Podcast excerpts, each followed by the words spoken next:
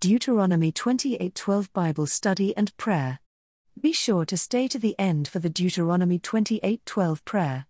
Let's start with the Bible study and how it relates to life today. The scripture in Deuteronomy 28:12 outlines one of the things that God was going to do for the Israelites. Moses read out a list of the things that the Lord had promised to do for them, and among them was the promise that is found in Deuteronomy 28:12.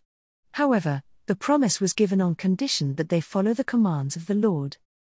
The condition Deuteronomy 28:1 says, If you fully obey the Lord your God, and carefully follow all his commands I give you today, the Lord your God will set you high above all the nations on earth.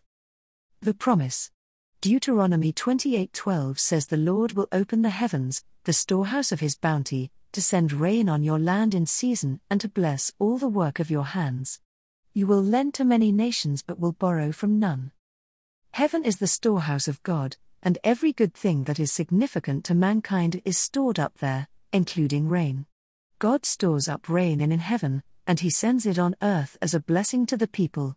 Job 38 22 23, NIV Have you entered the storehouses of the snow, or seen the storehouses of the hail, which are reserved for times of trouble, for days of war and battle? Lack of rain and sufficient water makes the land unfruitful.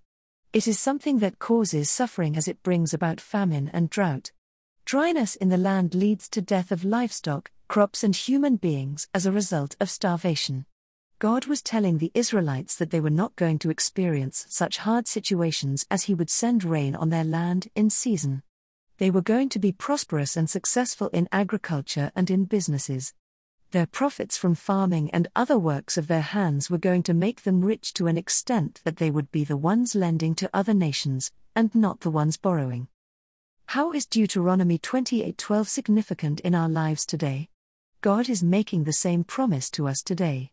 He is not a son of man to change his mind on his promises. His storehouse is rich with rainwater. He is ready to open the floodgates and send rain in areas of our lives that are experiencing dryness. He is willing to send our blessings from His storehouse in season.